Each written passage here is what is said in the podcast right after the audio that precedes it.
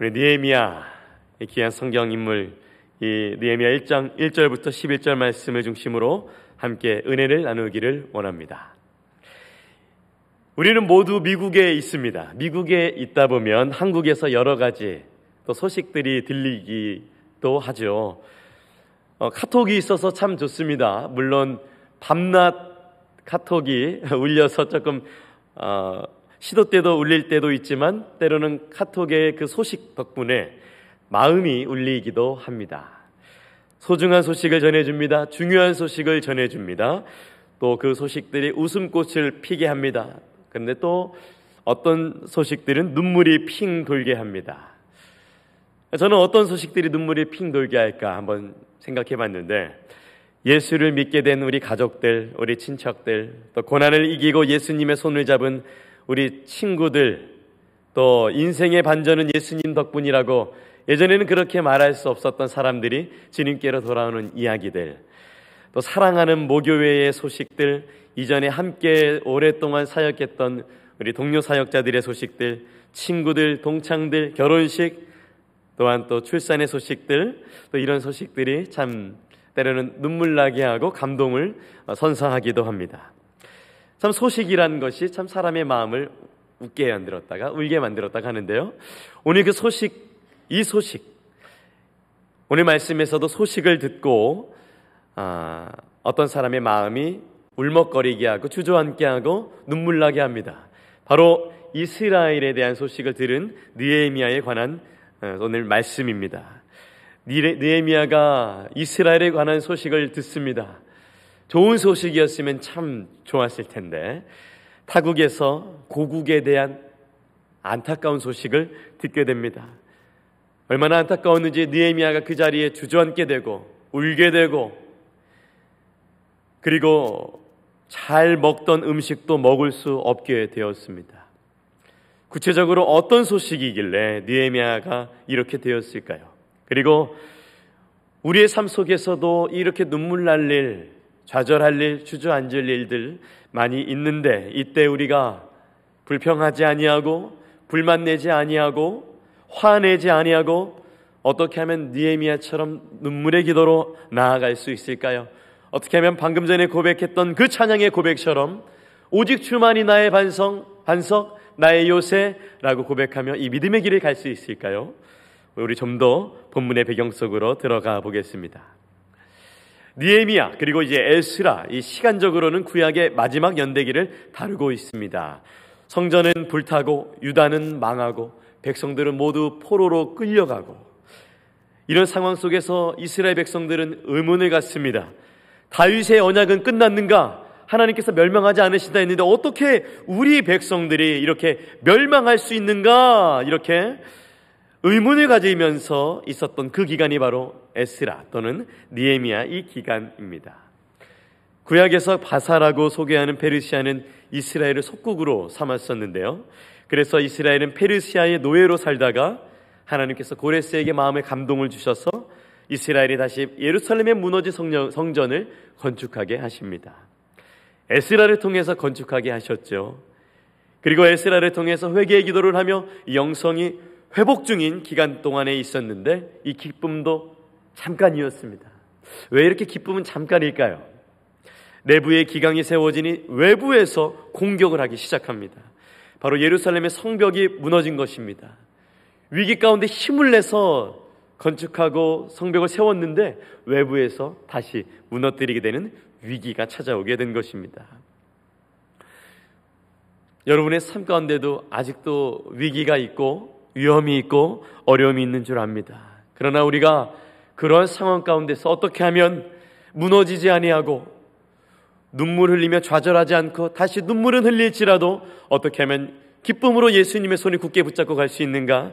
오늘 말씀을 통해서 영적인 도전이 우리 가운데 임하고 말씀 가운데 큰 힘을 경험하는 여러분이 되기를 축복합니다. 오늘 1절부터 3절 말씀 이렇게 말합니다.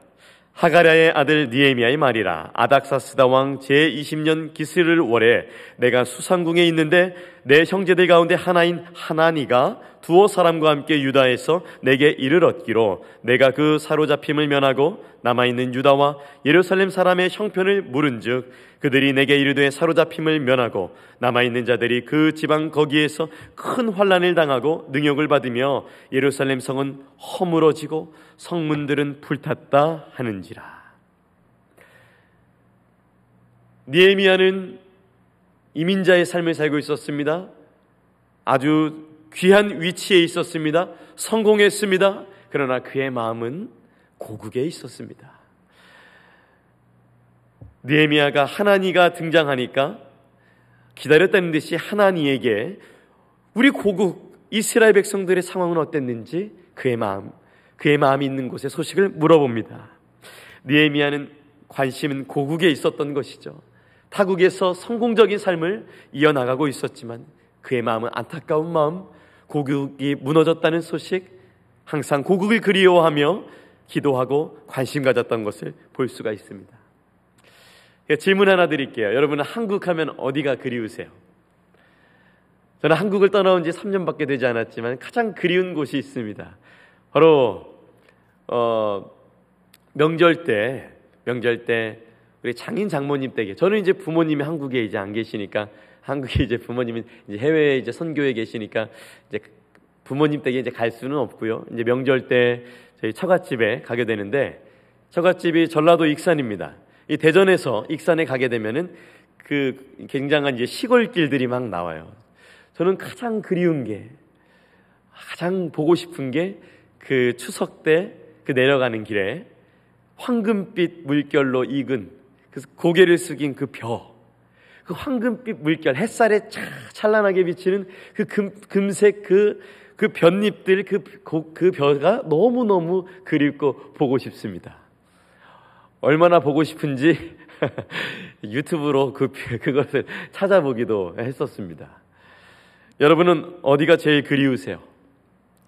그리고 저는 또 사랑하는 어, 우리 한국교회 성도님들 또 저를 사랑으로 전도사 때 모교회에서 얼마나 부족하고 연약한 모습들이 많이 나타났겠습니까? 근데 거기서 참아주고 기다려주고 청년에서 전도사 된, 갓 전도사 된 사람에게 전도사라고 불러주시면서 영적인 권위를 인정해 주시고 기도해 주시는 우리 사랑하는 모교회 우리 성도님들 목사님들 기억납니다.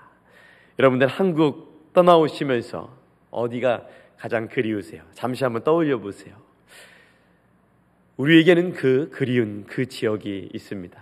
우리 대한민국 내가 시작된 나라인 것이죠. 우리 또한 고국인 한국을 떠나 미국에 살고 있지만 한국에 대한 소식이 궁금하고 한국에 대한 안 좋은 기사가 나면 함께 근심하고 있는 것처럼 그렇게 같이 안타까워하는 것처럼 오늘 니에미아가 하나님으로부터 들은 대답 이스라엘 백성이 어려움을 겪고 있고 공격당하고 있고 치욕을 경험하고 있고 건축했었던 예루살렘의 성이 허물어지고 있다는 이 슬픈 소식을 들은 이 느헤미야의 마음은 참으로 안타까웠고 그리고 정말 눈물이 날 법했을 것입니다. 그때 느헤미야의 반응이 어땠는지 저는 오늘 두 가지 영적 묵상을 통해서 은혜로 더욱 깊이 들어가기를 원합니다. 첫 번째 영적 묵상입니다. 우리 함께 어, 따라 읽어봤으면 좋겠습니다. 시작. 공동체를 위해 울어야 합니다. 우리는 우리 자신을 위해서도 울어야 하지만 우리에게 허락된 우리의 고국의 우리나라 그리고 우리 교회 우리 교회에도 또 수많은 부서들이 있죠. 서로를 위해 울어줘야 합니다. 눈물은 메마른 마음에 생기를 가져다 주고 삭막한 사막과도 같은 분위기에 윤기를 가져다 주고 활력을 가져다 주기 때문입니다. 니에미아가 이 이스라엘의 안타까운 소식을 통해서 그가 어떻게 했는가? 그는 분노하지 않고 눈물을 뿌렸습니다. 우리 사절 말씀, 우리 성경을 덮지 않으셨다면, 혹은 다시 펴실 수 있으시다면, 우리 사절 말씀 한 목소리로 읽어보겠습니다. 시작. 내가 이 말을 듣고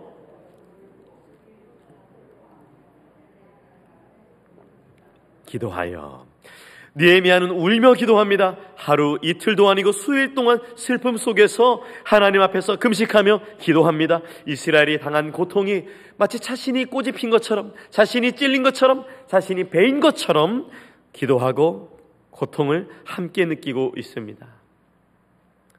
언제 눈물 흘려 보셨어요? 최근에 내 기도 제목이 아닌 다른 것을 위해 언제 눈물 흘려 보셨어요? 눈물의 기도에는 여러 가지 상황, 여러 가지 의미가 담겨 있죠. 어, 어떤 사람은 자신이 당한 상황이 원망스러워서 불평할 때 울기도 하고, 또 때론 너무 힘들어서 울기도 하고. 그런데 오늘 느에미아의 눈물은 조금 다릅니다. 나를 위함이 아니라 그들을 위해서, 우리를 위해서 기도를 하고 있습니다. 눈물 흘리고 있습니다. 우리 5절 말씀으로 더욱더 나아가 보겠습니다. 시작. 이르되 하늘의 하나님 여호와 크고 두려우신 하나님이여 주를 사랑하고 주의 계명을 지키는 자에게 언약을 지키시며 긍휼을 베푸시는 주여 간구하나이다. 니에미아가 울며 기도하는 그 하나님은 니에미아에게 두려우신 하나님, 크, 어, 크신 하나님이십니다. 감히 원망할 하나님이 아닌 것입니다. 또한 그 하나님은 궁율의 하나님입니다. 당시 시대적으로 볼 때에 이스라엘 백성들은 많은 사람들이 하나님을 원망했습니다. 저는 그 가장 큰 증거를 1절 말씀에서 찾아볼 수 있었는데요. 니에미아의 아버지의 이름이 뭔 줄 아세요? 하가랴입니다. 하가랴. 혹시 혹시가 아니라 슬쩍 보면 하나님에 관련된 이름인가 좋은 이름이겠지라는 뜻이 있지만 그 이름을 잘 추측해 보면 그 느에미아의 아버지의 이름을 그 아버지 그러니까 니에미아의 할아버지가 그 아버지의 이름을 지어 주었을 거잖아요. 이 이름을 지어 주었다는 그 이름의 뜻은 시대상을 잘 반영하고 있습니다. 이 하가랴 이 이름의 뜻이 무엇이냐면 여호와의 여호와께서 막으신다.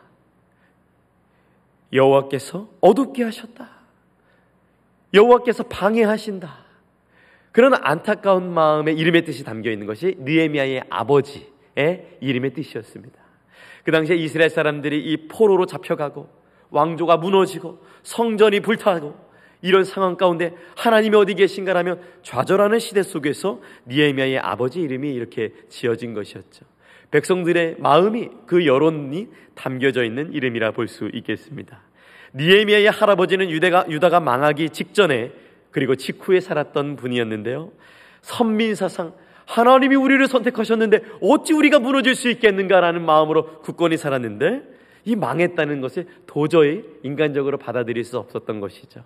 이것이 아, 그 아들의 느에미아 할아버지의 아들의 이름으로 어, 지어졌고 또 느에미아의 아버지의 이름이 어, 그의 이름의 뜻이었습니다. 어쩌면 이렇게 이스라엘의 고난 받은 것을 느헤미야가 생각해 볼때 느헤미야는 불평할 수 있었습니다. 분노할 수 있었습니다. 수많은 이스라엘의 사람들은 자신의 부모를 분노하고 왜 죄를 지어서 이렇게 되었는가? 자신의 고위 관직들을 향하여 분노하고 자신의 제사장들을 향하여서 분노하고 다른 백성들 믿음으로 살지 않았던 백성들을 향하여서 분노했을 법한데 그리고 예루살렘의 성전이 무너진 것을 보고 분노했을 법합니다. 광장에 모였을 때 분노했을 것입니다. 열 사람이 모였을 때 분노했을 것입니다. 다섯 사람이 거실에 모였을 때 분노했을 것입니다. 두 사람이 식탁에 모였을 때도 분노했을 것입니다. 그들의 잘못 때문에, 그분들의 잘못 때문에 우리가 이렇게 되었다고 남 탓하고 분노했을 수 있습니다. 그러나 니에미아를 보니까 분노하지 않고 그는 눈물을 흘렸습니다. 오늘도 사소한 일에 화를 냈습니다. 라는 책이 있습니다. 도쿄, 도쿄대 출신의 정신과 전문의가 출간한 책인데요. 작은 일로 기분 상하지 않고 울컥해도 쿨하게 어, 털어내는 비법을 이렇게 잘 담았어요. 물론 성경의 진수가 있지만 또 이 여기 안에 있는 내용들도 새겨볼 만한 내용들이 있습니다. 저자가 서문에 이렇게 말합니다. 한 가지 확실한 것은 사소한 일에 화내는 경우가 많아지면 본인이 지치는 것은 물론 주변 사람을 불쾌하게 하는 일도 많아져서 인간관계 또한 망칩니다. 또한 최근 정신, 신경, 면역학 분야에서는 불쾌한 마음이 면역 기능을 떨어뜨려서 큰 질병을 얻게 하는 가능성을 높입니다. 하면서 어떻게 하면 분노하는 습관에서 벗어날 수 있는가? 라면서 세상이 쉽게 바뀌지 않는다면 자신이 바뀔 수밖에 없다. 이렇게 진단을 합니다. 저는 이분의 많은 챕터 가운데 다른 것은 눈에 들어오지 않고 협력해야 다 함께 성공한다라는 챕터가 눈에 들어왔습니다. 우리는 믿는 자들, 우리 믿는 자들을 협력해야 되는 것이죠. 세상 사람들, 이 책의 대부분의 내용들은 당신이 잘 지켜야 합니다. 어쩔 수 없습니다. 이렇게 얘기하지만 저의 생각은 다릅니다. 우리는 우리 자신도 지키지 못하지만 어떻게 우리가 그 분노를 막을 수 있겠습니까? 그러나 우리가 서로를 위해서 기도해 줄 때 그것이 협력해 주는 것이고 서로를 위해서 주저앉아 주고 서로를 위해서 눈물을 흘려 주고 서로를 위해서 안타까워하는 마음으로 나아가는 것이 바로 우리가 주 안에서 협력하는 것이라 볼 수 있다는 생각이 들었습니다. 왜냐하면 우리는 서로 하나님의 백성이요 그분의 가족이기 때문입니다. 분노는 쉽습니다. 느에미아는 그러나 분노하지 않았습니다. 그는 울었습니다. 식사를 멈췄습니다. 그는 기도했습니다. 분노는 no, 눈물은 yes, yes, 눈물은 yes 또한 눈물은 예수의 마음이 담겨 있는 아름다운 것이죠. 눈물이 날 때 우리의 호흡이 바뀝니다. 떨림이 생깁니다. 마음속 깊은 곳에서 뜨거운 줄기가 올라오는 것을 우리가 경험하게 됩니다. 눈물의 방향은 아래로 흐르는데 눈 밑에서 턱 밑으로 향하는데 그때 믿음의 방향은 눈에서 하늘을 향하게 되는 것입니다. 눈물이 하나님과 나를 연결하고 눈물이 나와 공동체를 연결하고 우리 서로를 연결하는 것입니다.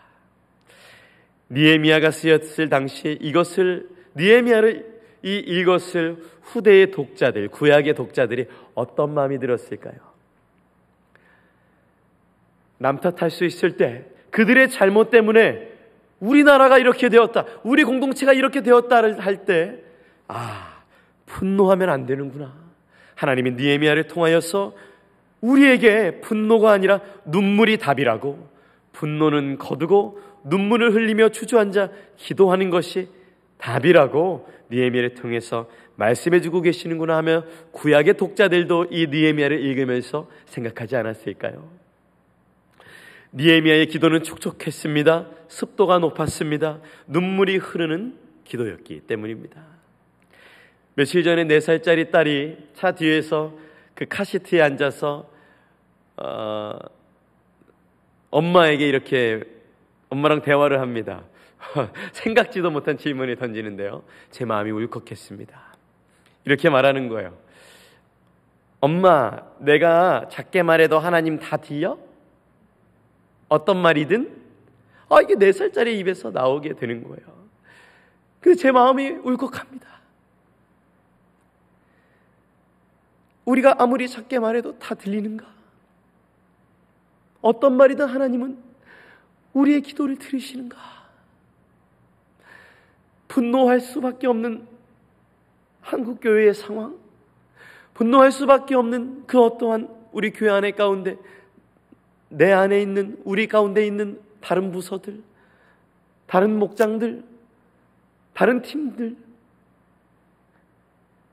그것을 위해서 나의 논리를 펼치는 것이 아니라 그걸 위해서 사람에게 구하는 것이 아니라 하나님께 기도할 때 하나님 다 들으시는가? 어떤 말이든 들으시는가? 제가 아이, 아이한테 저도 모르는 순간에 눈물이 앞을 가려서 뒤를 돌아보지 못하고 제가 말합니다. 응, 다 들으셔. 응, 다 들으셔. 사랑하는 여러분, 공동체를 위해서 기도해 주십시오. 우리나라 대한민국을 위해서 기도해 주십시오.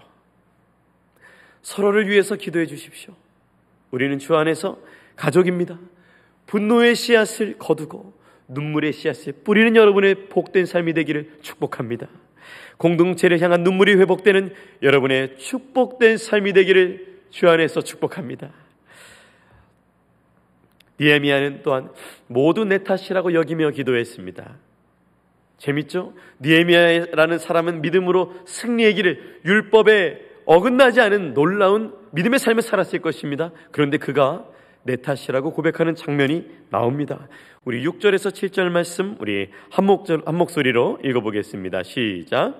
이제 종이 주의 종들인 이스라엘 자손을 위하여 주야로 기도하오며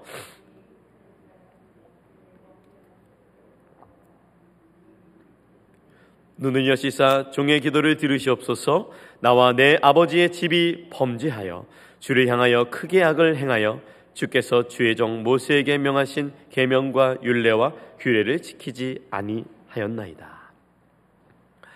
니에미아는 이스라엘의 성벽이 무너진 이유가 뭔지 알고 있었습니다. 6절에 우리 이스라엘 자손이 주께 범죄하였다고 말합니다. 하나님의 원인이 아니라 이스라엘이 원인이라고 말합니다. 그런데 놀라운 말을 하게 되는데 6절에 이렇게 말합니다. 나와 내 아버지의 집이 범죄하여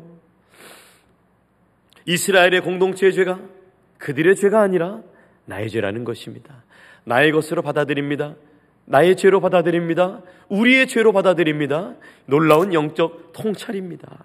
하나님도 죄에 대하여서 그 공동체에게 어떤 작은 공동체가 지은 것을 온 나라가 죄를 지었다라고 책임을 물으실 때가 있지요. 민수기 14장에 가나안 정탐을 하고 돌아온 10명의 정탐꾼들의 보고로 인해 이스라엘 사람들이 불평했을 때 불평하는 자녀들의 자들의 그 자녀까지도 죄의 값을 저질렀습니다.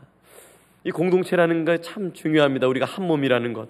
고린도전서 12장 26절 말씀은 이렇게 건면합니다. 우리 함께 읽어볼까요? 어, 스크린에 보면서 함께 읽어보겠습니다.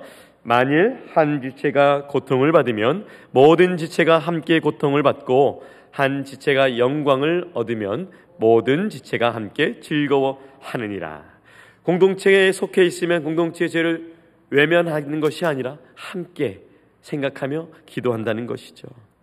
니에미아는 이스라엘의 죄를 나의 죄라고 내 아버지의 죄라고 나의 것으로 받아들입니다. 내가 당한 어려움, 내가 당한 공동체가 당한 또 어려움 누구의 탓인가? 그는 남 탓하지 않고 내 탓하고 있습니다. 하나님께 긍휼함, 자비함을 구하고 있습니다. 이런 공동체를 놓고 기도할 때 우리는 외로울 수 있습니다. 그러나 여러분 하나님은 한 사람만 기도하는 자를 두는 것이 아니라 또한 각 사람을 두셔서 기도하게 하시고 중보하게 하시고 하나님의 사람을 만들어 나가시고 준비하십니다. 그 하나님을 믿으시며 기도하는 그 외로움 하나님께서 기쁨으로 바꿔주실 줄 믿으시기 바랍니다. 우리 하나님 참 좋으신 분이시기 때문입니다. 그런데 오늘 공동체를 위해 울며 기도하자는 말씀을 듣고 이렇게 반응하고 싶으신 분들도 계실 거예요. 목사님, 저 사람을 생각하면 그 무리들을 생각하면 그 공동체들을 그 사람들 그 그룹을 생각하면 아무리 생각해도 눈물이 나오지 않아요. 눈물, 오히려 눈물 나며 분노하고 싶습니다. 라면 좀 그런 마음이 있으신 분도 계실 거예요. 저 사람 때문에 공동체가 흩어지고 있어요. 어떻게 그를 위해 울 수 있죠? 어떻게 그를 위해 기도할 수 있죠? 혹시 그런 마음이 드시는 분이 있다면 다음 영적 교훈으로 나아가기를 원합니다. 우리 두 번째 영적 묵상입니다. 함께 읽어봅니다. 시작. 그들은 하나님의 백성이기 때문입니다. 우리 8절부터 9절 말씀을 제가 읽어드리겠습니다. 옛적에 주께서 주의 정 모세에게 명령하여 이르시되 만일 너희가 범죄하여 내가 너희를 여러 나라 가운데에 흩을 것이요 만일 내게로 돌아와 내 계명을 지켜 행하면 너희 쫓긴 자가 하늘 끝에 있을지라도 내가 거기서부터 그들을 모아 내 이름을 두려고 택한 곳에 돌아오게 하리라 하신 말씀을 이제 청하건대 기억하옵소서. 아멘. 돌아오게 된다는 돌아오게 해달라는 요청을 하고 있습니다. 죄 많은 사람들입니다. 율법 어긴 사람들입니다. 우상 숭배했던 사람들입니다. 그들의 죄 때문에 이스라엘이 무너졌습니다. 그 공동체의 죄 때문에 온 나라가 무너졌습니다. 그것 때문에 자녀들이 망해가고 있었습니다. 그런데 그것을 그들을 품고 다시 회복시키실 하나님 응답하옵소서라며 간절하게 기도하며 나아가고 있습니다. 정말 어, 이 저는 10절 말씀과 10절 말씀을 통해서 그것을 더욱 강하게 느끼게 되었는데요. 우리 한 목소리로 10절 말씀을 읽어보겠습니다. 시작. 이들은 주께서 일찍이 큰 권능과 강한 손으로 구속하신 주의 종들이요 주의 백성이니이다. 니에미아가 말합니다. 니에미아가 말합니다. 그들은 주의 백성입니다. 주의 종들입니다. 죄로 무너졌던 백성들에게 그들은 죄인입니다. 그들은 쓰레기입니다. 그들은 회복 불가능이라도 말할 수 있는 상황 속에서 니에미아에게 하나님께서 영적의 시각을 열어주시고 그들은 죄인이 아니라 그들은 쓰레기가 아니라 그들은 회복 불가능의 사람이 아니라 그들은 나의 종들이다. 그들은 나의 백성이다라는 것을 니에미에게 가르쳐 주셨기 때문에 니에미가 이렇게 고백할 수 있었던 것이죠. 죄 지었어도 그들은 나의 종들이야. 죄 가운데 거하고 있을지라도 그들은 나의 회복될 백성이야. 라며 그 하나님의 마음을 갖고 니에미아가 깊이 하나님께 기도하며 나아가고 있는 것입니다. 하나님의 백성이라고 여겼기 때문에 분노할 만하지만 그들의 품고 눈물 흘리고 그들의 품고 기도하고 그들의 품고 금식하며 하나님께 나아갔던 것입니다. 우리의 마음에 분노를 일으키는 그 공동체, 그 개인들 사실은 하나님의 강하심을 경험했던 분들이고 하나님의 사랑을 체험했던 자들입니다. 우리의 마음에는 분노할 법하지만 우리가 그들을 품을 수밖에 없는 그 이유는 하나님께서는 그들을 주의 종으로 여기시고 주의 백성으로 여기시기 때문에 우리가 그들을 품고 눈물로 기도할 수 있는 것입니다. 출애굽기 32장의 이스라엘 백성들은 모세가 산에서 내려오지 않자 금송아지를 만들면서 절하고 우상 숭배를 했죠. 하나님이 분노하셨습니다. 그때 하나님 앞에 모세가 하나님 여호와께서 인도하신 백성들이 아닙니까? 화를 거두시고 주께서 아브라함과 이삭과 이스라엘에게 하신 약속을 기억해 주세요. 그들은 주께서 별처럼 많게 하실 존재입니다라며 모세가 하나님께 간절함으로 나아갔습니다. 구원해 주시옵소서. 불쌍히 여겨 주시옵소서. 그리고 성경은 이렇게 말합니다. 바울도 깨달았던 것이죠. 우리가 죄인 되었을 때 우리를 죄인이라고 낙인 찍지 아니하고 거기서 끝내지 아니하시고 로마서 5장 8절은 이렇게 우리에게 말하지 않았습니까? 우리 한 목소리로 영상을 보며 읽어봅니다. 시작. 우리가 죄인 되었을 때에 그리스도께서 우리를 위하여 죽으심으로 하나님께서 우리에 대한 자기의 사랑을 확증하셨느니라. 아멘. 정제와 사랑이 함께 할 수 있나요? 우리가 부모로서 자식을 대하는 걸 보면 함께 할 수 있습니다. 부모는 자녀가 아무리 엇나가도 불순종해도 자녀는 자녀인 것이죠. 그 존재를 부인할 수 없습니다. 하나님도 마찬가지죠. 이 세상 끝날 때까지 우리가 보기에 우리의 공동체를 훼손하고 죄악된 사람들이 망가뜨리고 소망 없어 보이지만 하나님은 이 세상 끝날까지 그분들의 사람 바로 여러분을 통해서 그들의 은혜 안에 거하게 하실 것이고 다시 돌아오게 하실 것입니다. 오늘 니에미아는 그것을 결단했습니다. 그리고 그들을 세우기 위해서 주여 하면서 나의 인생의 형통함을 나를 위해 구하는 것이 아니라 이스라엘의 백성을 위해서 공동체의 백성을 공동체의 형통함을 위해서 회복을 위해서 자신의 형통함을 하나님께 구합니다. 우리 10절, 어, 11절 말씀 함께 읽어보겠습니다. 시작. 주여 구하오니 귀를 기울이시사 종의 기도와 주의 이름을 경외하기를 기뻐하는 종들의 기도를 들으시고 오늘 종이 형통하여 이 사람들 앞에서 은혜를 입게 하옵소서 하였나니 그때에 내가 왕의 술 관원이 되었느니라. 아멘. 너무 아름답지 않습니까? 느헤미야가 에이 이스라엘은 망했으니까 저라도 이민 생활 속에서 성공하게 해 주십시오라는 것이 아니라 나의 성공이 하나님께 영광이 되고 그들의 회복될 수 있도록 저를 형통케 하여 주시옵소서. 이 영적으로 합법적인 주를 위하여 주의 백성을 위하여라며 하나님께 간절히 기도하고 있습니다. 이 얼마나 수준 높은 형통함의 고백입니까? 여러분들 주 안에서 형통하시길 축복합니다. 그 형통함이 또한 공동체로 이어지며 공동체의 회복과 연결되는 그 귀한 형통함이 되기를 축복합니다. 아멘. 니에미아는 혼자 울지 않았습니다. 하나님은 모두를 준비하셨습니다. 기도하는 자들을 준비하고 계세요.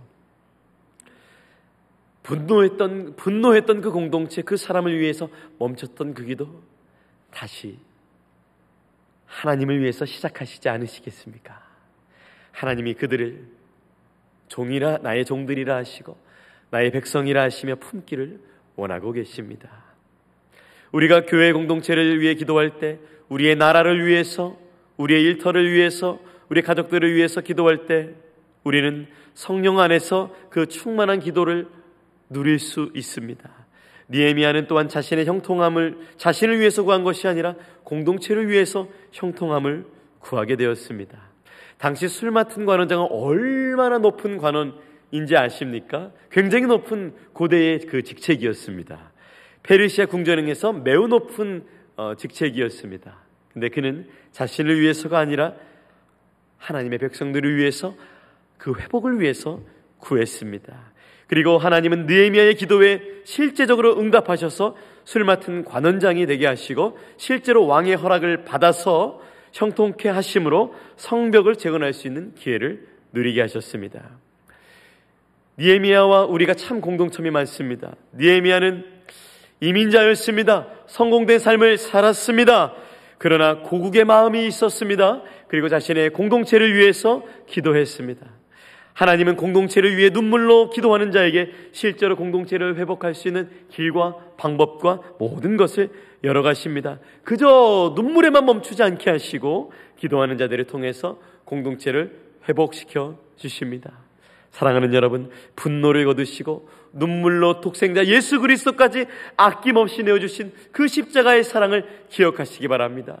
죄인들에게 분노하지 않으시고 사랑의 눈물로 그 사랑을 확증하신 예수 그리스도를 바라보며 눈물로 이스라엘을 위해 기도하신 예수님처럼 우리도 다시 한번 무너져 가고 있는 우리나라를 위해서 여러분의 눈에 가시처럼 보이는 그 사람을 위해서 그 공동체를 위해서 다시 한번 그들의 회복을 위해서 그들의 품을 수 있도록 우리 더욱 기도했으면 좋겠습니다. 더욱 그러했으면 좋겠습니다. 여러분이 그 기도를 시작할 분들임을 하나님이 신뢰하시기 때문에 오늘 니에미아를 통해서 이 말씀을 주시는 줄로 믿으시면 아멘. 아멘.